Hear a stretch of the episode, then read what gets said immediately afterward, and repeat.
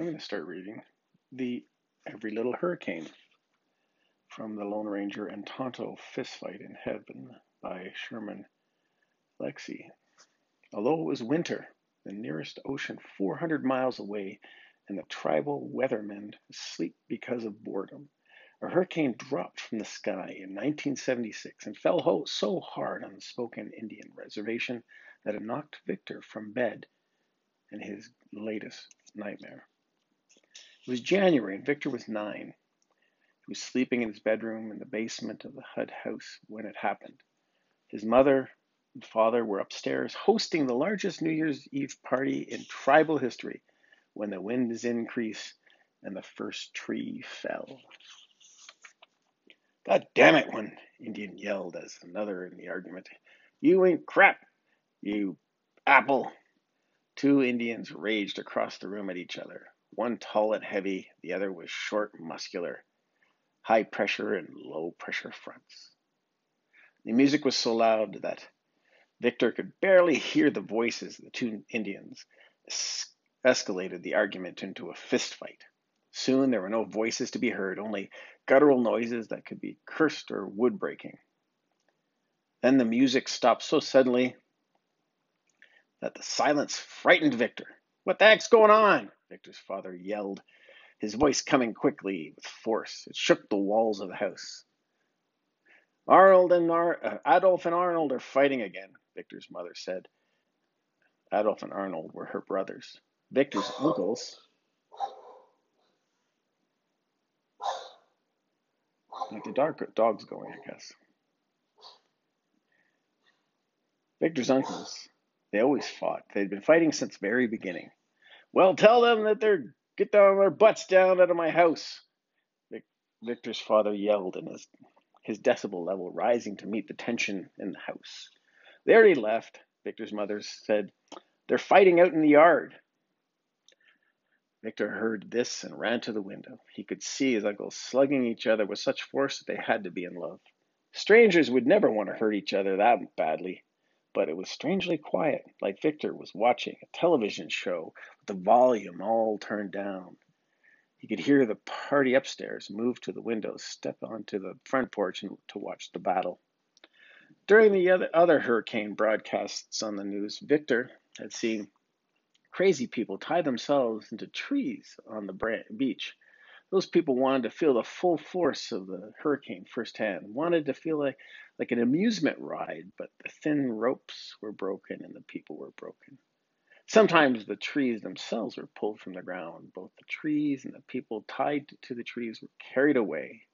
Standing in his window, watching his uncles grow bloody and tired, Victor pulled the string of his pajamas bottoms tighter.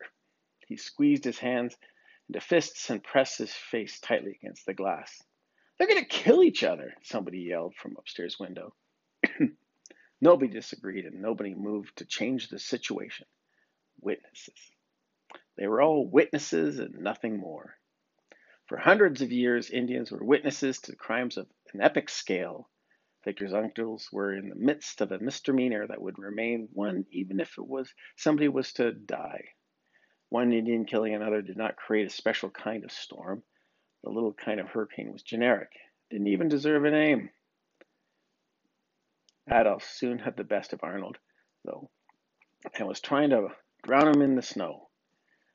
Victor watched as his uncle held his uncle down, saw the look of hate and love on his uncle's face, and the terrified arms of his other uncle flailing uselessly.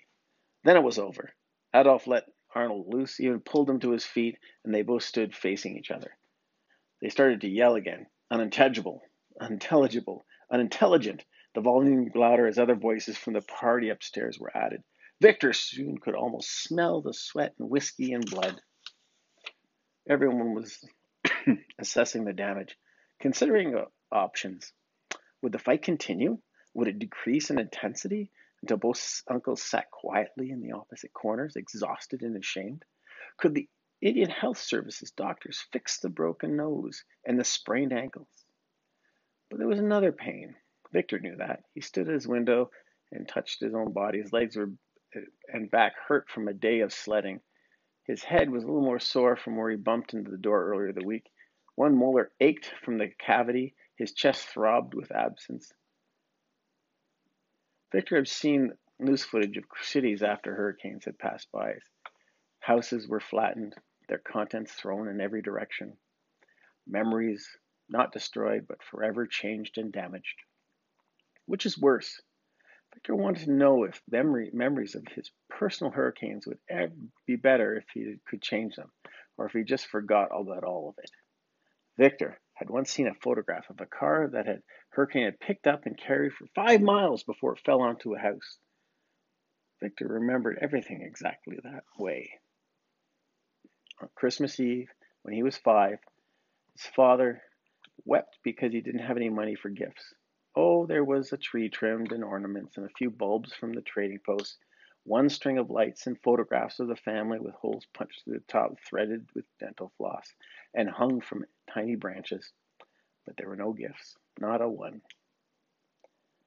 Well, we have each other, Victor's mother said. What she knew, it was a dry recitation of an old Christmas movies they watched on television. It wasn't real. Victor watched his father cry huge, gasping tears, Indian tears. Victor imagined his father's tears would have frozen solid in the severe reservation winters and shattered when they hit the floor, sent millions of icy knives through the air, each specific and beautiful, each dangerous and random. Victor imagined that he held an empty box beneath his father's eyes and collected the tears, held the box until it was full. Victor would wrap it in Sunday comics and give it to his mother. Just the week before, Victor had stood in the shadows of his father's doorway and watched as the man opened his wallet and shook his head, empty. Victor watched his father put his empty water wallet back into his pocket for a moment. Then he pulled it out open again, still empty. Victor watched his father repeat this ceremony again and again, as if repetition itself could guarantee change. But it was always empty. During all these times of tiny storms, or during all these kinds of tiny storms, Victor's mother would rise with her medicine and magic. She would pull air down from empty cupboards and make fried bread. She would shake thick blankets free from old bananas. She would comb Victor's braids into dreams. In those dreams, Victor and his parents would be sitting in Mother's Kitchen restaurant in Spokane, waiting out a storm, rain and lightning, unemployment and poverty, commodity food, flash food, floods. Soup, Victor's father would always say. I'd like a bowl of soup. Mother's kitchen was always warm in those dreams. There was always a good song on the juice box a song that Victor didn't really know, but he knew it was good. And he knew it was a song from his parents' youth. And those dreams always good. Sometimes, though, the dream had become a nightmare, and Mother's kitchen was out of soup. The jukebox only played country music, and the roof leaked. Rain felt like fell like drums onto the buckets and pots and pans set out to catch whatever they could. In those nightmares, Victor sat in his chair as rain fell drop by drop onto his head. In those nightmares, Victor felt his stomach ache with hunger. In fact, he felt his whole interior sway, nearly buckle, then fall. Gravity, nothing for dinner except sleep. Gale and unsteady barometer. In other nightmares, in his everyday reality, Victor watched his father take a drink of vodka on a completely empty stomach. Victor could hear the near poison fall and then hit, flesh and blood, nerve and vein. Maybe it was like lightning tearing an old tree in halves. Maybe it was like the fall water of a wall of water, a uh, reservation tsunami crashing onto a small beach. Maybe it was like Hiroshima or Nagasaki. Maybe it was like all that. Maybe, but after he drank, Victor's father would breathe in a deep and closed eyes, stretch and straighten his neck and back. During those long drinks, Victor's father wasn't shaped like a question mark. He looked more like an exclamation point. Some people liked the rain, but Victor hated it. Really hated it. The damp, humidity, low clouds, and lies. Weathermen. When it was raining, Victor could apologize, would apologize to everyone he talked to. Sorry about the weather, he would say. Once Victor's cousin made him climb a tall tree during a rainstorm. The bark was slick, nearly impossible to hold onto, but Victor kept climbing. The branches kept most of the rain off him, but there were always sudden funnels of water that broke through, startlingly enough to nearly make Victor lose grip. Sudden rain like promises, like treaties. But Victor held on. There was so much that Victor feared, so much his intense imagination created. For years, Victor feared that he was going to drown while it was raining, so that even he thrashed through the lake and opened his mouth to scream. He would taste even more from water falling from the sky. Sometimes he was sure he would fall from the top of a slide or from a swing in a whirlpool that would suddenly appear beneath him and carry him down into the earth, drown him at the core. And of course, Victor dreamed of whiskey, vodka, tequila, and those fluids swallowing just like easily as he sw- he swallowed them. When he was five years old, an old Indian man drowned in a mud puddle at a powwow, just passed out and fell face down in the water collected in the tire track. Even at five, Victor understood that that meant how it defined nearly everything fronts, highs, lows, thermals, undercurrents, tragedy. When the hurricane descended on the reservation in 1976, Victor was there to record it. If a video camera had been available then, Victor might have filmed it, but his memory was much more dependable. His uncles, Arnold and Adolf, gave up the fight and walked back into the house into the New Year's Eve party, arms linked, forgiving each other. But the storm that had caused their momentary anger had not died. Instead, it moved from Indian to Indian at the party, giving each a specific painful memory. Victor's father remembered the time his own father was spit on as they waited for a bus in Spokane. Victor's mothers remember how Indian Health Services doctor sterilized her moments after Victor was born. Adolf and Arnold were touched by memories of previous battles, storms that continued haunting their lives. When children grow up together in poverty, a bond is formed that is stronger than most anything. That this, it's the same bond that causes so much pain. Adolf and Arnold reminded each other of their childhood and how they hid crackers in their shared bedroom so they could have something to eat. Did you hide the crackers? Adolf asked his brother so many times that he still whispered that question in his sleep. Other Indians at the party remembered their own pain. This pain grew and expanded. One person lost her temper when she accidentally brushed the skin of another. The forecast was not good. Indians continued to drink harder and harder as if anticipating. There's a 50% chance of torrential rain, blizzard like conditions, seismic activity. Then there's a 60% chance, then severity, then 70, then 80. Victor was back in his bed, lying flat and still, watching the ceiling lower with each step, uh, with each step above. The ceiling lowered with the weight of each Indian's pain until it was just inches from Victor's nose nose. He wanted to scream, wanted it to pretend it was just a nightmare or a game invented by his parents to help him sleep. The voices upstairs continued to grow, take shape, fill space until Victor's room, the entire house, was consumed by the party.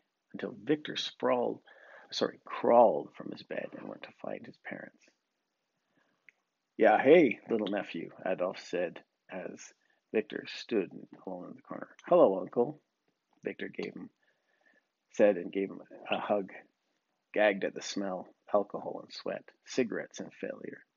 Where's my dad? Victor asked. Over there, Adolf said, waved his arm in the general direction of the kitchen. The house was not very large, but there were so many people and so much emotion filling the spaces between people that it was uh, like a maze. No matter which way he turned, he could not find his father nor mother. Where are they? he asked his aunt Nessie. Who? Mom and Dad, Victor said. And as he pointed toward the bedroom, Victor made his way towards the crowd, hated his tears. He didn't hate the fear and pain that caused them. He expected that. He hated what he hated was that they felt like what they felt like against his cheek, his chin, and skin as they made their way down his face.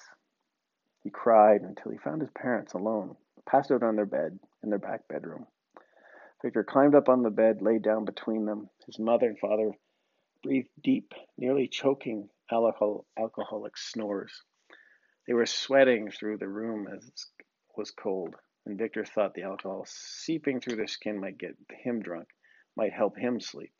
He kissed his mother's neck, tasted salt and whiskey. He kissed his father's forearm, tasted the cheap beer and smoke.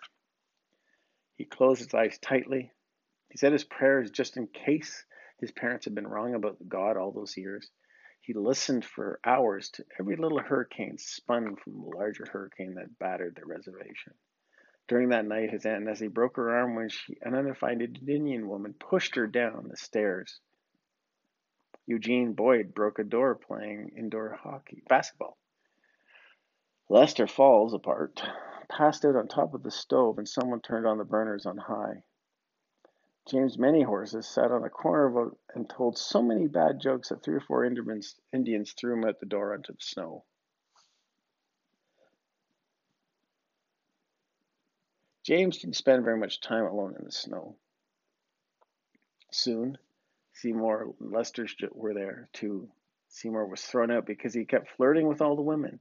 Lester was there to cool off his burns. Soon, everyone from the party was out on the lawn dancing in the snow, fighting. Victor lay between his parents, his alcoholic and dreamless parents, his mother and father. Victor licked his index finger and raised it to the air to test the wind. Velocity, direction, sleep approaching. The people outside seemed so far away, so strange and imaginary. There was a downshift of emotion, tension seemed to wane. Victor put on, put on one hand on his mother's stomach and placed the other on his father's. There's enough hunger in both, enough movement, enough geography and history of everything to destroy the reservation and leave only random debris and broken furniture. But it was over.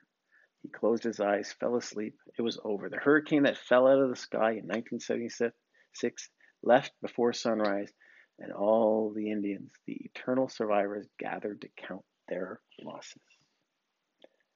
And that is the first story.